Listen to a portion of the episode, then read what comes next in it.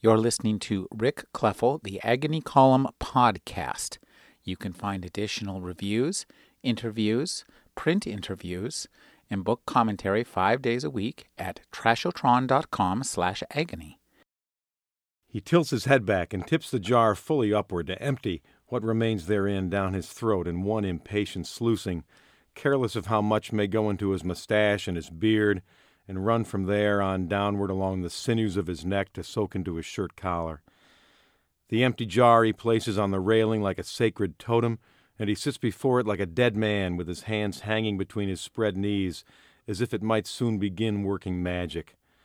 There is, in fact, some conjury in the way it reflects and absorbs and refracts such bits of light as come to it.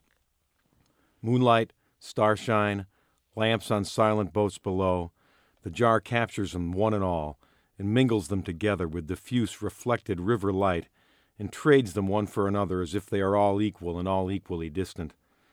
From such materials as these, it creates a localized and mysterious moving galaxy within which this watcher might easily find himself lost, and upon which his own deep alcoholic alchemy overlays its own twinings and taints and endless entanglements, spots that might be spiders, and twists that might be snakes, and other dark amorphous things lurking indiscernible and beyond differentiation. One of them he fixes his attention upon, a tar black thing that has either lowered itself down upon a filament or emerged whole from some concealed portal. He tilts his head from one side to the other and back again to make it out more clearly, but cannot, no matter how he tries, for it seems wilfully to resist him, concealing itself in the passageways of light and dark within the jar's surface, like some world destroying entity out adrift among the stars. Once he nearly catches it, and he freezes, preparing to pounce, but it slips away again as a lamplit boat drifts by below, disturbing the arrangement of light and dark. Furious and frustrated, he decides to leap all the same, ill timed and ill aimed, and with the back of his hand he strikes the jar, which plunges noiselessly into the water. He is too weary to go to the kitchen and seek another jar or a glass or whatever other container he may find, perhaps even just the comforting jug itself, and so he kneels down upon the boy's empty pallet and falls upon his side there with his back to the wall and drops into a fitful sleep. Jon Clinch has taught American literature, been creative director for a Philadelphia ad agency, and runs his own ad agency in the Philadelphia suburbs. His first novel is Finn, Welcome to the program, Jon. Thank you. I'm happy to be here. John, tell us a little bit about this novel. The, the set, give us the setup. What what was your idea going in with this novel? Uh, I was inspired to write this novel by, of course, Huckleberry Finn, uh, which I read when I was probably about ten or twelve years old. I remember very clearly. Perhaps it's just the way my brain works, but I remember most of the dark stuff about that book. I mean, we we think of it as two two guys, uh, an adult and a child, heading down the Mississippi, smoking corncob pipes, dangling their feet in the water. But there's a lot of dark stuff there, and it kind of stuck with me from when I was a kid. Um, in particular, that floating house that comes down the river, chapter nine, uh, where Huck and Jim find this house floating down the Mississippi River. They enter in through the second story window and they find a dead man, naked, with a bullet in his back, lying in this room. And it's easy enough to sort of forget as a child um, that you need to know much more about this because it's uh, the beginning of their adventure. They're on their way down the river. We're with them. We're sort of in the moment with these two, and we see this dead body. It's sort of like another, just another picaresque detail, uh, but it it still stuck with me. And when I went back to it later, it got even weirder. So, and your novel Finn is the story of how that man, Pap Finn, or Finn as he's known in this book, he has no first name, he is certainly not a pap, um, how Finn shows up dead in that floating house. We learn later on in Huckleberry Finn that it, the body does indeed belong to him. And uh, my book is about really two things, two sort of acts of becoming on Finn's part. One, the act of becoming dead in that room, surrounded by some very peculiar things. And the other, the act of becoming the monster that he is in Twain's book, the, uh, becoming a, a racist and a, a, a violent uh, child abuser and an alcoholic. Tell us a little bit about your beginnings as a writer and as a reader. what did you read as a story that, uh, as a child, that struck you? I, obviously, Huckleberry Finn. What else? This is a that's a good question. One of the things that really struck me, I, I was a I was a sucker for, and I still am. I've always been a sucker for a fancy prose style, and that meant that as a kid, you can probably guess what's coming. Um, you mentioned a fancy prose style and something you might read as a kid. When I was a kid, I was a big fan of Ray Bradbury. I love that stuff. Something wicked this way comes. I mean, the I mean, he's he in a lot of ways, you know, Bradbury is sort of over sentimental and very and and overwritten in a lot of ways, and those things appeal to me. They always have, and uh, I mean that that was I was kind of a science fiction reader when I was when I was a kid, a sort of escapism. Did you write as a kid? I did. And what kind of stuff did you write? The stuff little kids write, you know, little uh, I I. Uh, I remember, you know, just sort of. I, I, always actually enjoyed writing school projects because they always sort of gave me a little frame. Maybe this is a telling question on your part, because um, I enjoyed when I would get an assignment in school and it would be a pretty pretty rigid thing, and finding my way into that assignment in a way that that paid off in some interesting way for me. Um, it wasn't like I sat around and made up stories like some people some people do, uh, but the idea of working inside a framework like that appealed to me when I was a kid, and I guess it probably still does. Uh, apparently so. It's paid off big weird. time for you. Tell us a little bit. Did, as a teenager, did you start writing stories, or when did you start actually writing things that you wanted other people to read? I was. Uh, I've been an advertising writer for a long time, and uh, English major in college. English major in college. Okay. In fact, the only I did real well in college. I had I had straight A's except for one B in creative writing. Uh, it's very sad to report that. And you know what? I think I probably deserved it. You know, I, I don't I don't think what I, I mean. I, I, delivered the appropriate amount of output, but I'm not sure that I that that the work was all that swell. Um, so who knows? But uh, so so I, I wrote some there. Uh, I've always been been a reader, obviously. I didn't start to write um, short stories until I was really an adult, until I was working as an advertising writer. I was probably 25 or, or so years old, 25 or cl- pushing 30, and uh, wrote a few stories that sort of that, that, that, got that got picked up here and there. And I then then I, then I had a then, then we had a child, and uh, life got more complicated, and kind of set that aside, and didn't write again for many years. Tell us a little bit about when you decided to first write a novel. What made you sit down and tackle that? It's a big project. It is a big project. It's like building a house out of raisins. You know, it's it's it's just it's the most bizarre thing that I know about. I mean, and, and, I don't know about a lot of things. So I'm sure there are a lot of things out there that are that are crazier than trying to write a novel. But I mean, if you paint a picture, you can kind of rough it out and see it all at once. A novel's hard to see all at once because it's such a linear thing, and it's just one one word after another. I started, though, with the idea to write a novel. Um, this also has to do with my daughter, oddly enough. My daughter entered high school. My wife and I worked for ourselves. I would always start work uh, as the instant my daughter left for left for school, and she was leaving for school an hour and a half earlier, and I was spending all my time, this extra hour, working on agency stuff. And I thought, I can be more creative than this. I can find a way to use this time better. I've always wanted to write a novel, so I so I, I sat down and began. This was probably about 12 years ago, and in the process, in the process of uh, getting through those years, uh, five novels came out that were not good enough to make it anywhere, and then uh, and then Finn, by God.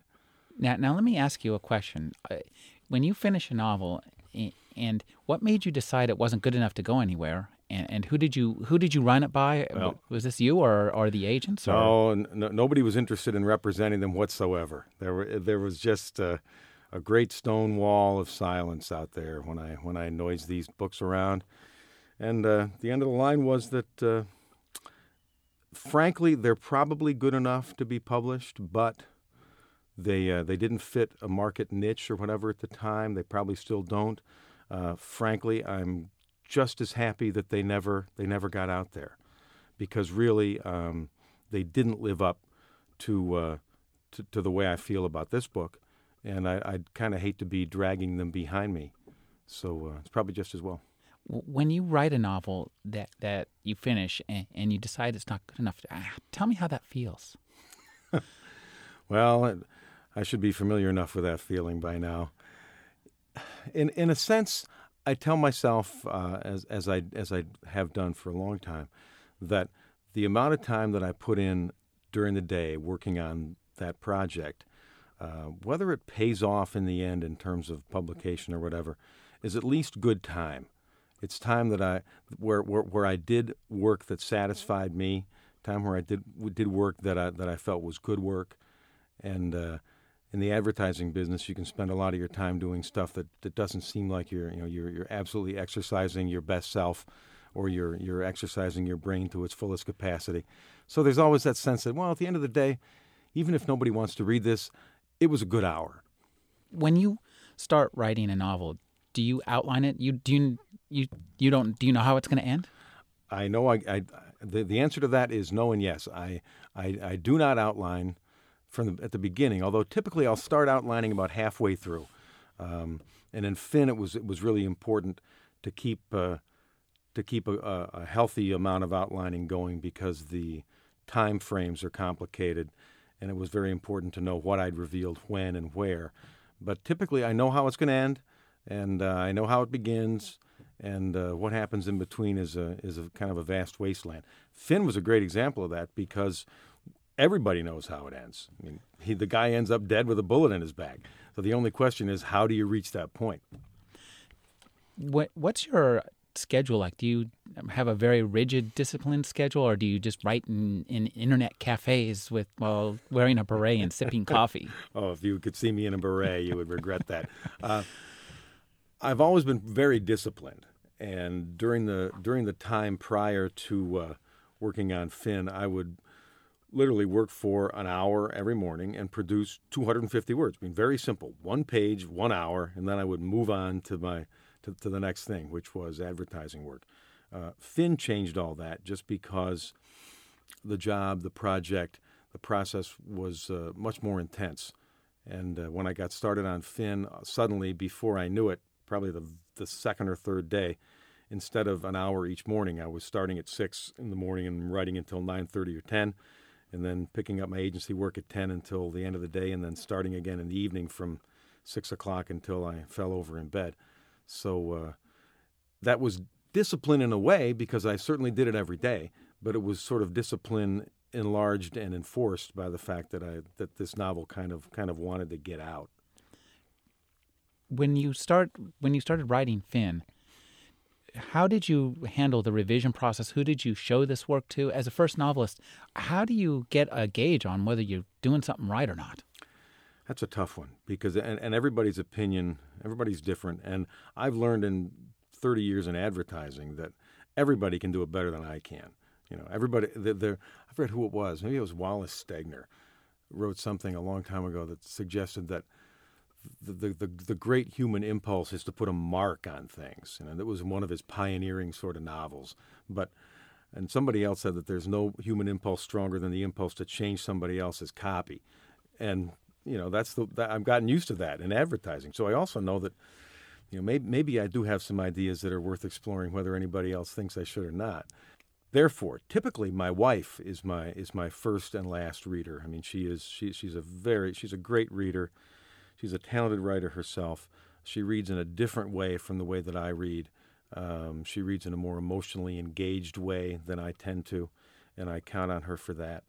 Um, Finn, she and my daughter read read uh, bits as I went along. They read, the, but but nobody read the whole thing until it was really done, which is kind of rare for me.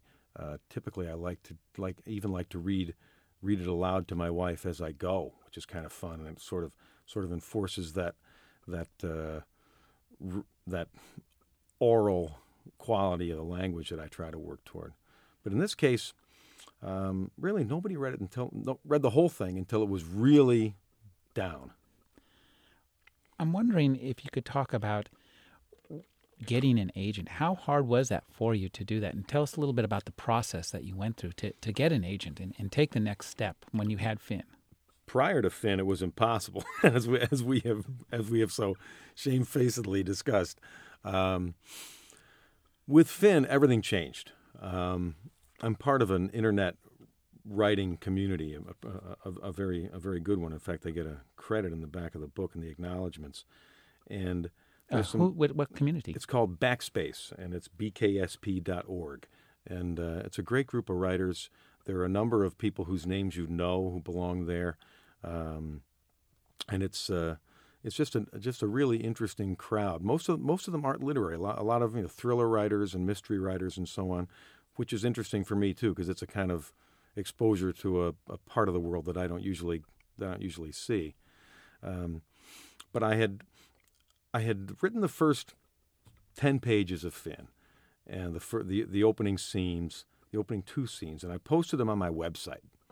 This is sort of a sort of a plea for help. This this this white flag I was waving, and uh, I put I put a note on uh, on Backspace to uh, folks saying that I've describing the book in general that it was the story of Huckleberry Finn's father that I was doing some experimentation with uh, some of the things that Twain might have meant to suggest about Huck Finn and his genesis, and uh, then I directed people to the website. And I also added a note that said, if, you know, because some of these people are pretty high profile, and I said, if any of you people are well connected and you know somebody who might be interested in taking a look at this, please pass it along. Two, a, a few interesting things happened. Uh, one is that a number of people said, "Oh, Jon, you don't, you, you shouldn't begin to try to write this book because Mark Twain, you'll, you'll be you'll be compared against Mark Twain and found wanting." You will. You, you, shouldn't approach Huck Finn because Huck Finn is a great American icon. You don't dare screw around with him. Um, there were people who said, on the other hand, people who'd read the first few pages who said, "Oh my God, this is a gorgeous piece of piece of work, and you certainly need to need to continue to pursue it." And then the third thing that happened was uh, someone uh, who's represented by the fellow who turned out ultimately to be my agent um, forwarded him my, the address of my website. He went to the site, read the first five pages, called me up and said, "How much do you have? Can you send me more?" And we were we were uh, off and away within uh, within a week or so. Bottom line is that I he, I had only written about 50 pages at that time, and uh, that meant that he was out there while I, I was I was busy finishing the book. He was out there getting the word out, which was good talk to me about some of your influences as a as a writer. What books have you read that made you want to write and made you want to write Finn in particular?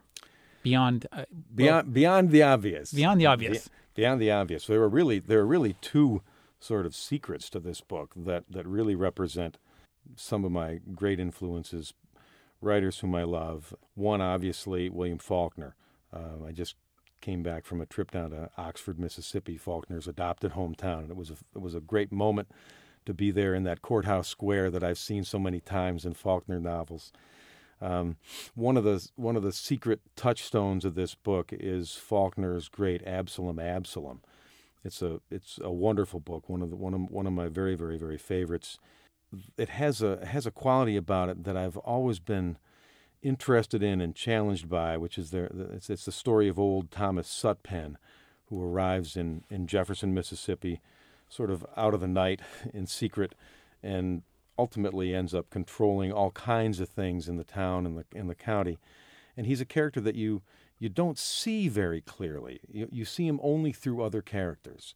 And it always seemed to me that it would be a wonderful thing to try to write a novel where there was a character who was deeply in control of a lot of things, but who wasn't on stage very much, and whom people responded to, and uh, and so that that character shows up here as the judge, Finn's father, uh, that shadowy figure who's who's always seen if in half light, if at all.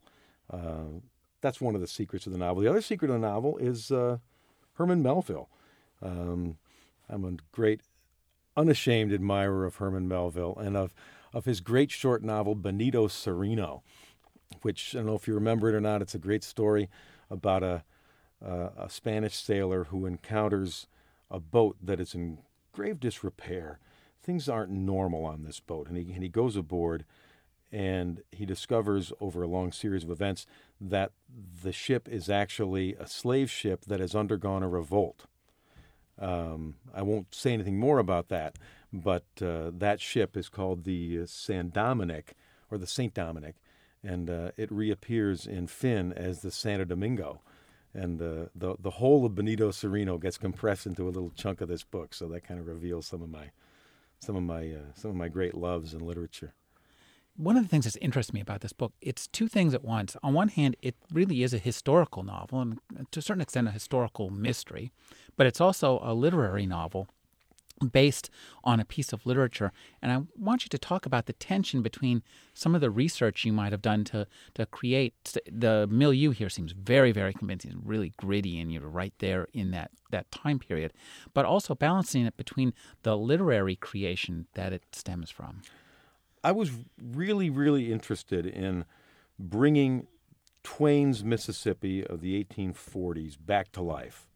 More, more than I was interested in resurrecting the, Missis- the, the Mississippi of the 1840s, if you know what I mean. Mm-hmm. I mean, it was, it was that world of, of uh, Illinois and Missouri in the 1840s that, as Twain gave it to us, that really interested me. So, I, in other words, I didn't spend, I didn't worry a lot about my geography. I invented the town on the on the Illinois side of the river where Finn's father lives, uh, completely out of whole cloth.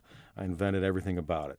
I was very true to the geography as of of uh, of the Missouri side of the river as Twain gave it to us. Um, I spent a lot of time reading about uh, that period of history. Of course, I mean that was those are the days when Missouri was fighting the Civil War long before and long after the Civil War got fought. So it was a, it was a fascinating and, and dangerous and bloody time in our history. Spent a lot of time with that. But the best thing that I can tell you about how that all worked for me is that, I mean, my intent here was to think hard about skin and about black and white and about how we differentiate ourselves from one another and what we're made of. And one of the cool bits of research that I did uh, revealed to me that Alton Penitentiary in Illinois, which is where Finn is imprisoned for a year, was built about the time that this book takes place. And ultimately, be, it became a, a, a Civil War prison, but at the time, it was a state penitentiary.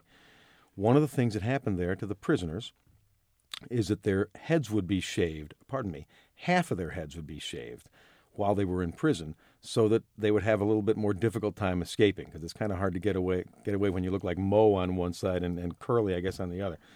So I had Finn in this moment in prison, half of his head shaven. And then he got out of prison, which where, where I sent in the prison barber to shave the remainder of his head. And Finn had been working outdoors in the fields and so on, as prisoners did at that time and place. And lo and behold, I had a character who was already conflicted about race, and his head was white on one side and dark on the other. And it was just too good to be true. But that, it's, it's sort of the way that I think metaphor generates itself in the novel, and it comes from it comes from the, you know, the, the, the real materials, and it comes from your intent sort of meeting, and that was a great example of it. One of the things I really loved about this book was the superstitions that form up that run through it. The world that, that Finn lives in and walks through is not a real world. It that as we understand it, when we look around, we see all the accoutrements of science, we see all our technology, we see a world that we pretty much understand was it flat. The world that Finn walks through is just this haunted, deranged, bizarre consortium. Yes, Tell us a little bit about how you created that, and did you research those superstitions? Well, you know, w- one of the great moments or great uh, facts about Huck Finn, the boy, uh, that that sort of led me down or or assisted me on my way down the path toward my discovering who I think he is um, was his familiarity with slave lore. I mean, he was a he was a character in Twain's novel who was intimately familiar with with every kind of superstition, uh, whether it involved hairballs or curing something with a with stump water. I mean, he was he was there. He knew all this stuff cold. And then on the other hand, there was his father, who, in Twain's novel, as in mine, uh, walks around with, uh, with with a cross of nails driven into his left boot heel which I just love. I mean, that cross of nails appears so many times in this book just because it's it's a, it's such a great thing. He's he's he's he he does it so the devil won't follow him. And uh, there's a moment in this book where he gets a new pair of boots and he hasn't yet had a chance to drive in the new nails. And he's he's with with ju- with a judge who's inviting him to his house, and uh, he says he wants to he he has to uh, drive some nails into his boot heel so the devil won't be able to follow him. And the judge says, "Oh, the devil is not permitted to cross this threshold," and uh, Finn knows better, but he does not say. And then he walks on in. So uh, he's sort of haunting himself in a way, I think. And also, this book has a bit of a feel. It's a mystery. There, you have some kind of like elements of, of genre fiction in here, and I and but you're a very it's a very when you read it it's a very literary novel. But I wonder if if you talk you said mentioned that you hung out on the web with with uh, thriller writers and mystery Mm-hmm. writers. Did genre fiction have some kind of impact on the structure of the novel, or I think it it it does in some way, uh, even though I don't know that I've ever read much of it. Uh, and that's kind of strange, but you can only get that by hanging around with other people who write it and picking up on their conversations and listening to them. I, I, I've become very much aware, more aware than I was in the past, of the issue of pacing, and that that kind of uh, you know keep keeping the pages turning. Um, my my process of writing this book was so kind of feverishly intense that I wanted in the process to transfer that kind of intensity over to the readers. So it the the, the pacing is much more like like a, probably like a thriller than uh, than the pacing of most literary novels. When you hang out online, by the way, or when you hang out with other with, with people who write in different genres, people who write thrillers and mysteries and so on accuse people who write literary novels of being boring, of of having no plots, or you know, of not caring about plot and so on. And uh, maybe this was a re- maybe this was a response to that. I, I really don't know, but it, it could be, because uh, this is certainly a book that's uh, it's it's a high it's it's a high literary novel, but it certainly isn't a boring novel. So, and it's certainly not a novel in which nothing happens. no? it, it- it's one of the darkest novels I think I've read in quite some time. It's Oh, God bless you. Very horrific and constantly disturbing and, and grotesque. I mean, this, the stuff that happens in this is is beyond the pale and beyond most of what you read in some of the, the gnarliest horror novels that, that you pick up. And it starts right and from the get go. It kicks off right away. Tell us a little bit about immersing yourself in such a dark figure. How did you did you did that like infect you for after you would write about it? It did, and you know the the scary part is that I could write about this guy again this afternoon, no problem. I mean, if you leave me alone in a room, he's right there. I swear. I mean, I, I and part of that is the fact that I lo- that I love this character. Um, he's a character who has who is like ninety eight percent completely worthless. I mean, he he has every, everything is wrong with him, except there is that little tiny spark, and there's that tiny spot in him where he is he, he's drawn to rise up and to be better than his father taught him how to be, and better than his most base impulses make him be. And you know, he, he, he desires to love someone. He, desi- he desires to, to improve himself. The fact that he can't, don't blame that on me. I mean, Mark Twain's the guy who left him dead, but uh, but, but he really can't. So he's, he's always going to be that way. And that kind of reminds me of another one of my other favorite characters I should have mentioned before. Um, and this is not in a high literary novel like Melville or Faulkner. Um, Paul Theroux's Mosquito Coast, I think, is a fantastic novel. Anybody out there who hasn't read it needs to go out and buy it and read it. The main character, Allie Fox, played by Harrison Ford in the movie quite well, is uh, is a a monster on the order of Finn almost. I mean, he's he's not as violent and as base and alcoholic as Finn, but he's every bit as intelligent and dangerous. And uh, it's nice to spend time around somebody like that, really, as long as you know you don't turn your back. One thing that I that I really loved about this book was the the twisted chronology. It's it's the the way that that you cut the story up. It's almost like you're as drunk as Finn, isn't it? Right. so, uh, did when you did this, did you uh, write the novel in the order that we read it? Yes, I did. Exactly. Uh, there were a Wow. few a few tiny bits that, that we kind of knitted together in the in the final edit. That uh, actually, when the, the the the first pass of the novel was something like 125 chapters. I mean, it was it was just it was not organized exactly the same way, but it, but it was but it was basically if, if you had removed all the chapter numbers, it was basically like this. There were some some chunks that uh, that later on I kind of banged together and uh, and hooked up, but by and large, I didn't write it chronologically, and I and I certainly couldn't have. I mean, it, it's uh, it's it's it just doesn't work that way. One of the things uh, that is striking in this novel too, in terms of how dark it is, is the way you portray uh, racism in this novel. It, it's difficult to read, um, and, and, I imagine it must have been difficult to write. It was. I there there were a few things in my mind as I was working on this relative to the the issue of race because that I mean race is the heart and soul of this. I mean it's a book about race and about fathers and sons. I mean that's what it is. And on the subject of race, clearly, I I was concerned as I was writing it that a couple of things might happen. One that people would see the N word, and the N word is present very much in this novel because in order to let Finn speak in his time and in his cultural setting, he has to say it, as does everybody else in the book, almost. Um, the narrator, narrator, however, does not. I mean, the narrator, as you know, is is is uh, elevated above all that and uh, and makes that differentiation. At any rate, I was afraid that people would see the N word and see violence against black people. Although there's plenty of violence against white people here, there's violence. Violence is pretty uh, equal opportunity in this book. There's violence all over the place, but the N word and violence against black people, and just kind of blank out and think, oh, this is this is a, a bad book for that reason. Um, I've been really, really pleased as I've as I've been on this tour.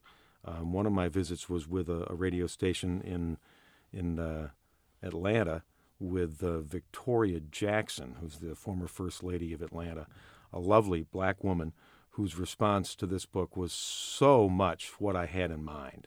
Um, I've also got, I, I, I think, fully 25% of the emails that I've that I've received from total strangers about it are from people who've identified themselves as black women, who've said, who've volunteered that information and said, in some cases, the the, the subject matter was almost off-putting, but it's nice to see somebody finally get the ugliness and the truth about this miserable period in our history right and sort of unflinchingly.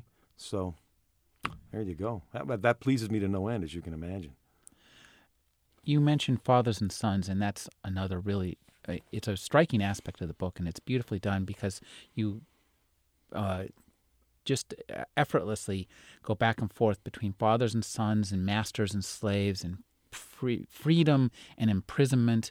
It, uh, tell us a little bit about how you constructed this. Did you just discover this as you were like? It, it seems like writing this book must have been the equivalent of wading through the scrungiest part of the most polluted river in the entire universe. It was. It was. It, it, it wasn't a pleasant trip. And uh, I had to take a bath when it was all over. But really, I mean, I, I set out to think about those things. And it's, it's really fairly easy to think about them together racism and fathers and sons because when you try to discover what might have been the root of the racism of a guy like Finn. Typically, we, we learn racism at home. I mean, that's that's it's it's a learned response. It's not something that, that occurs to people naturally, in most cases and in most cultures.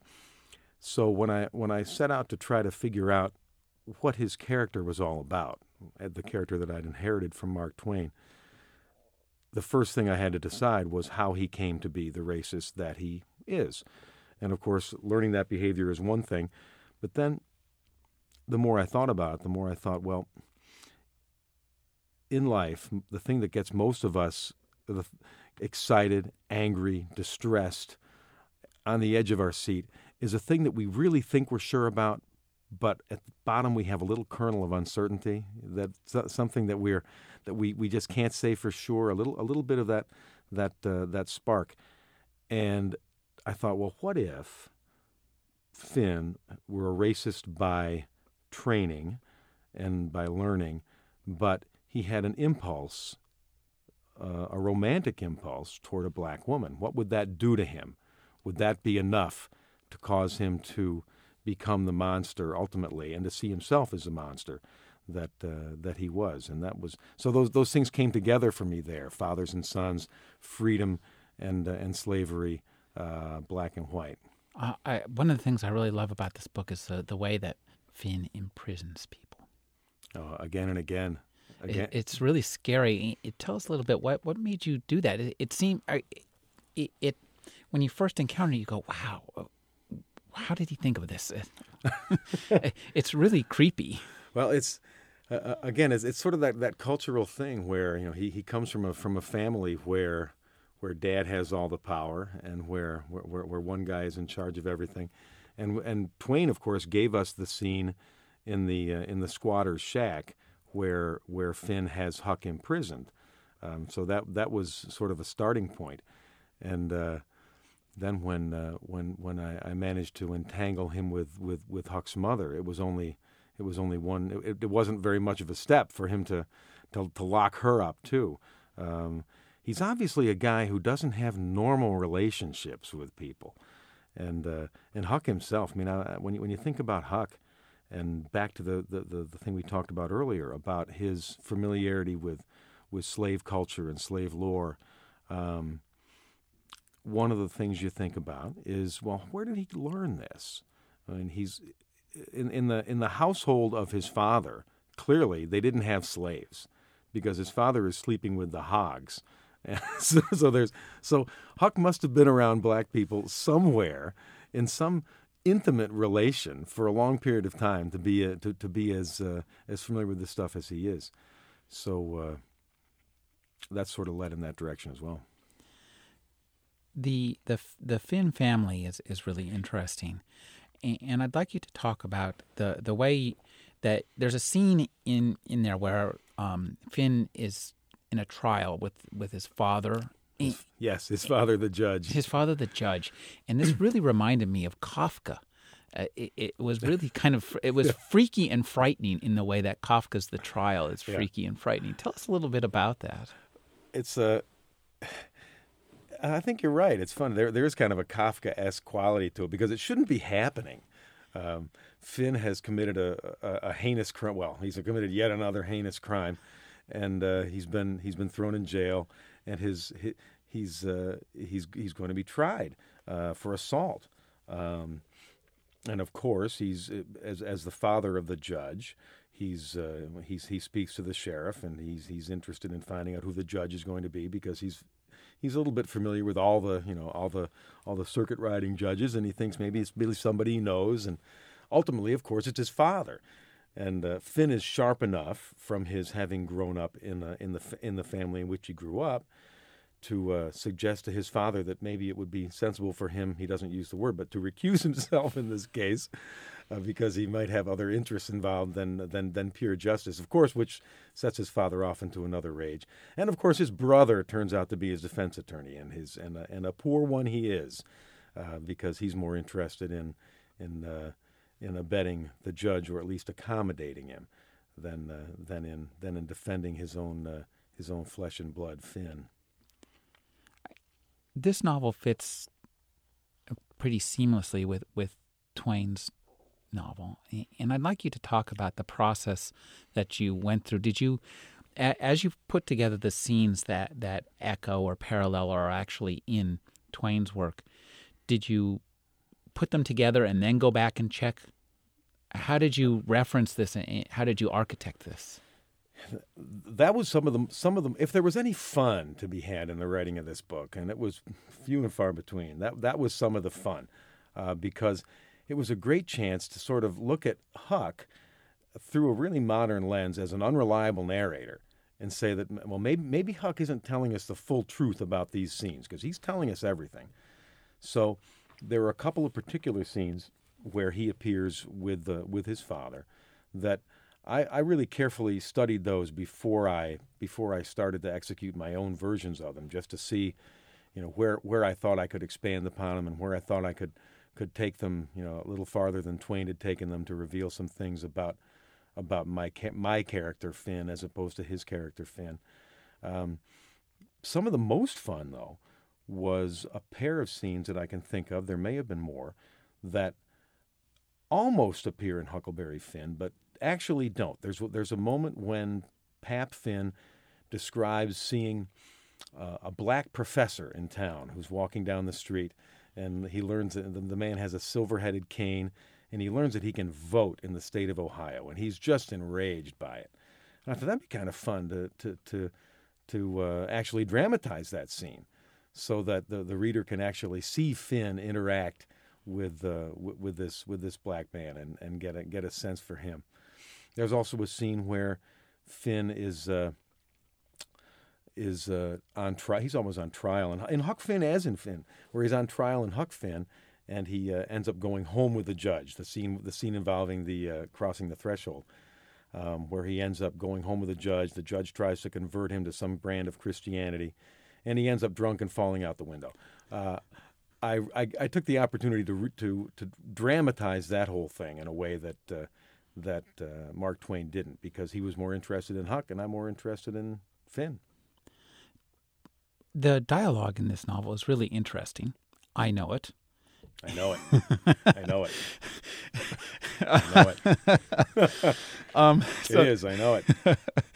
Tell us a little bit about writing this dialogue and, and that particular phrase because I think it's pretty iconic. Turns out that everybody, if you walk the halls at Random House, you'll find people who are answering questions with a terse "I know it." Uh, it's uh, my my my I, my objective in writing this. One of the objectives in writing this book, or one of the things to be avoided in writing this book, was to try to write dialect that would have been sort of infringing upon Mark Mark Twain's great ventriloquistic specialty. Uh, there was no way that I was going to get involved in that game because I was going to lose, and also there was no way that I was going to be able to do it fairly or accurately or well. So, as contrasted to the narrative voice of this of this novel, which is sort of big and rolling and and uh, King James Bible and Faulkner esque, uh, and musical. Music is so important to me.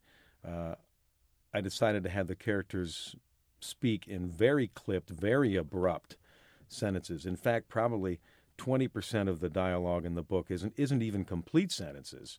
Uh, it's sentences that, that end halfway through because I think that's an awful lot of the way we talk. And uh, certainly the way these people talk. They get caught, they cut one another off on a routine basis because they know what somebody's going to say. Uh, I know it is Finn's usual response. It means yes. It means okay. It means I'm smarter than you are. It means I already know what you're talking about. it means you can have. It means you know nothing that I don't know. It means there are no surprises left in the world for me. It means all those things uh, in, in in one measure or another. And uh, it's sort of it's sort of like there's a viral quality too. I mean, Mary, Huck's mother says it a couple times. She she, she picks it up from him. Right. And right. a couple a couple other people say it, but Finn Finn himself says it a lot. It's it's sort of assent and and uh, rebuttal at the same time. You mentioned the musical voice of the omniscient narrator. It's really beautiful the way the, the, the prose in this book is just outstanding. It's it's really Thank gorgeous. You, it's kind of horrific and dark, but it's filled with these kind of dark jewels.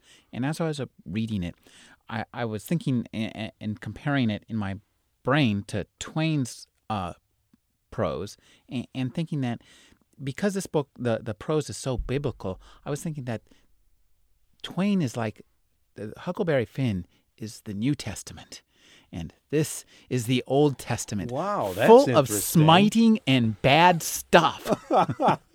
that's that's pretty. That that's boy. that's a true statement. I think.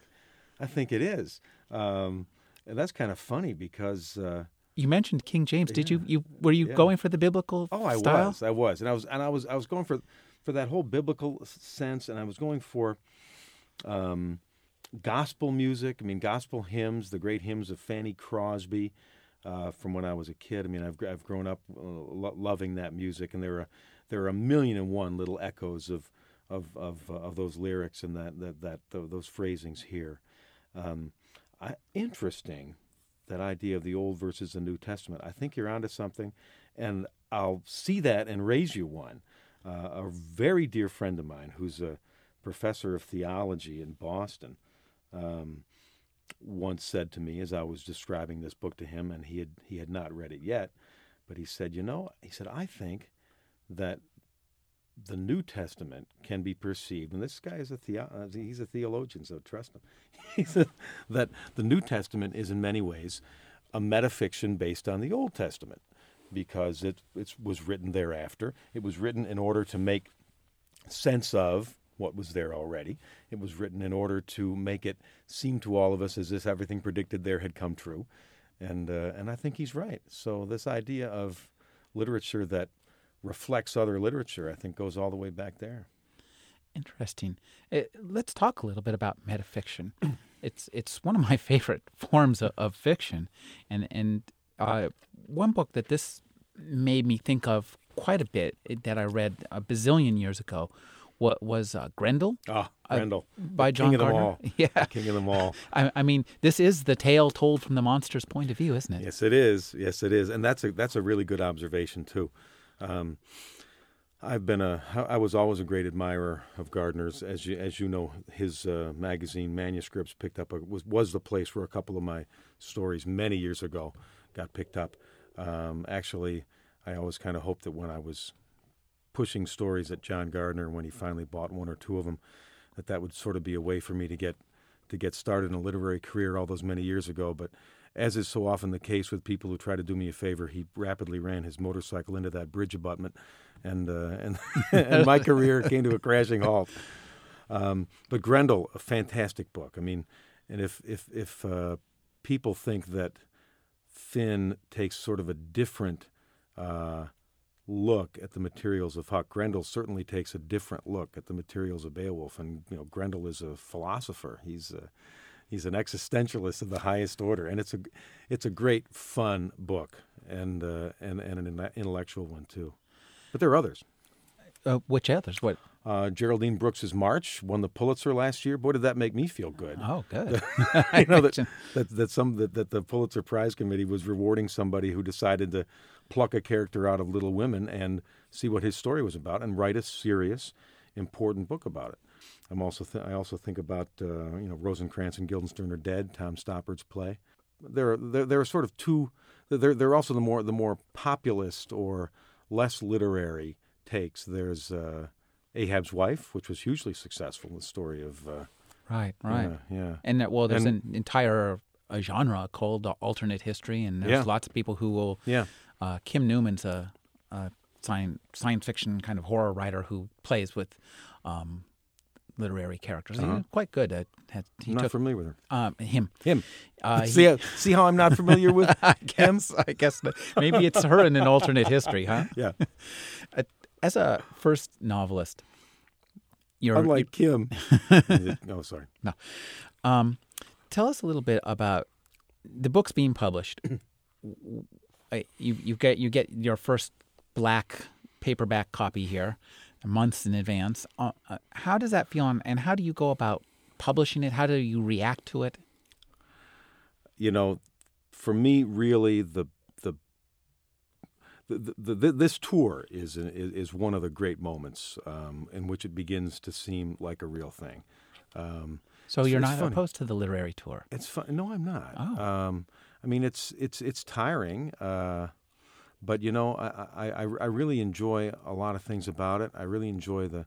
I'm not one of those guys who, although writing is a very solitary project, uh, I, I really like to get out and communicate and sort of make that connection with with real live people, and I think that's important. And uh, I like to read in front of people, and I like to have uh, people ask me questions, and I like to be there in the room with them. So that, that that's all good. Maybe it's maybe it's all the years I spent putting myself through college playing guitar in bars, but uh, you know I'm just sort of sort of accustomed to that being in the room with people and and uh, and being at home. But the yeah the, the the the first black ARC, which doesn't look so hot as I'm staring at it here, that was a that was a great moment. And uh, then when you see the real cover, that's a great moment. And uh, the beauty is that the, the the people, the team of people who who fell in love with this book and really got behind it and said we're going we, we think it's really important to get to get this book out in the hands of uh, of the reading public. Uh, that makes you feel so good. It just makes you feel as if you've you know you've you've, you've actually you've actually won one. What's your next novel going to be about? I have no idea. I have a little idea. I've thrown out about five fifths of novels, which makes one novel, I guess, over the last year. Um, a lot of different projects. It's it's it's kind of tricky. I mean, I I don't want to do another Finn. Um, I, I don't think I want to I want to be become the guy who who just does this kind of fiction. Um, because Finn for me wasn't really about that kind of fiction. It was about this character, and it was, it was so. So I think it would be kind of artificial. It might be kind of artificial for me to to sort of step back into that field and and try to do that again. Obviously, it's going to be something that's going to have some uh, some dark qualities to it. I hope it's what I seem to do pretty well, and I seem to enjoy. It's, uh, but I but I don't know. I mean, I have I have some ideas. Every time I talk about them, they seem to vanish into thin air. So, tell us a little bit about this darkness. What what draws you to that? It, it it's fair. It seems like it must be pretty uh, frightening. You know, we we live in a dark world. You know, we really do. I think that we're in a we're in a, a point of history where darkness is all around us and I think we want to look at it and understand it. And uh, we look back at the, the, the days. They were dark days when Mark Twain wrote wrote Huckleberry Finn. I mean, we were heading toward a, a great civil war. We were no, it was eight. We, we just finished with. I'm sorry. We the, during the book during the book's time period, we were heading toward it. When he had written it, we were just out of it. But it was uh, it was a dark period then. A friend of mine once asked me when he finished reading this book, people interesting moment. Some people read this book and they think, oh, it's a, it's a dark, black, bloody, disturbing thing. Some people read it and they think, oh, it's a, it's a tragedy of a family that's falling apart at the seams. Some people have looked at it and said it's a, it, it's a, it's an analysis of the, the insanity of America's history of race slavery. All these things are true a friend of mine, the theologian who uh, raised the question about First and the New and Old Testaments, asked me if this was a book about America's sinful position in the on the world scene today, and I couldn't say no. You know, I couldn't say no because books are informed by the by the culture that they grow up in, just like the rest of us. One thing that's omnipresent in this book is alcohol. Oh yeah. The the character is pretty much drunk the entire time Yes. Novel. And I'm wondering, did you research how this alcohol was created? And did you try any alcohol that was the equivalent of what's in this book? Actually, I, I kind of researched it after the fact. I mean, I, have you know, it's moonshine. One's sort of generally aware of that, and I was actually during the during the I think it was after the book got written. Um, yeah, it was within the last year or so. Um, President Bush actually pardoned a moonshiner down in down in Mississippi or Georgia, I think, which was one of, one of those great moments. But uh, I thought he was in the process of trying to promote my book. But um, I looked a little bit into the process of making it. There's some funny stuff going on in the world of moonshine these days, which is that it's actually the uh, Centers for Disease Control more than the IRS that's cracking down on moonshiners in America these days because of the lead content in moonshine. So uh, it's become more of a public health problem than a, than a than a revenue service problem. Uh, the other thing is we you you can actually get something that's sort of a lot like moonshine. It's called Shine On Georgia Moon. It's thirty. It's corn whiskey guaranteed less than thirty days old, and it comes in a mason jar. Uh, if you look it up on the internet, there's some interesting stuff about it. I, and you can you can get it in some liquor stores, but frankly, I've never had it. It's just not my kind of stuff. We've been talking with Jon Clinch. His first novel is Finn. Thank you for joining me, Jon. Thank you, Rick. I appreciate being here. You're listening to Rick Kleffel, the Agony Column podcast. You can find additional reviews, interviews, print interviews, and book commentary five days a week at trashotron.com slash agony.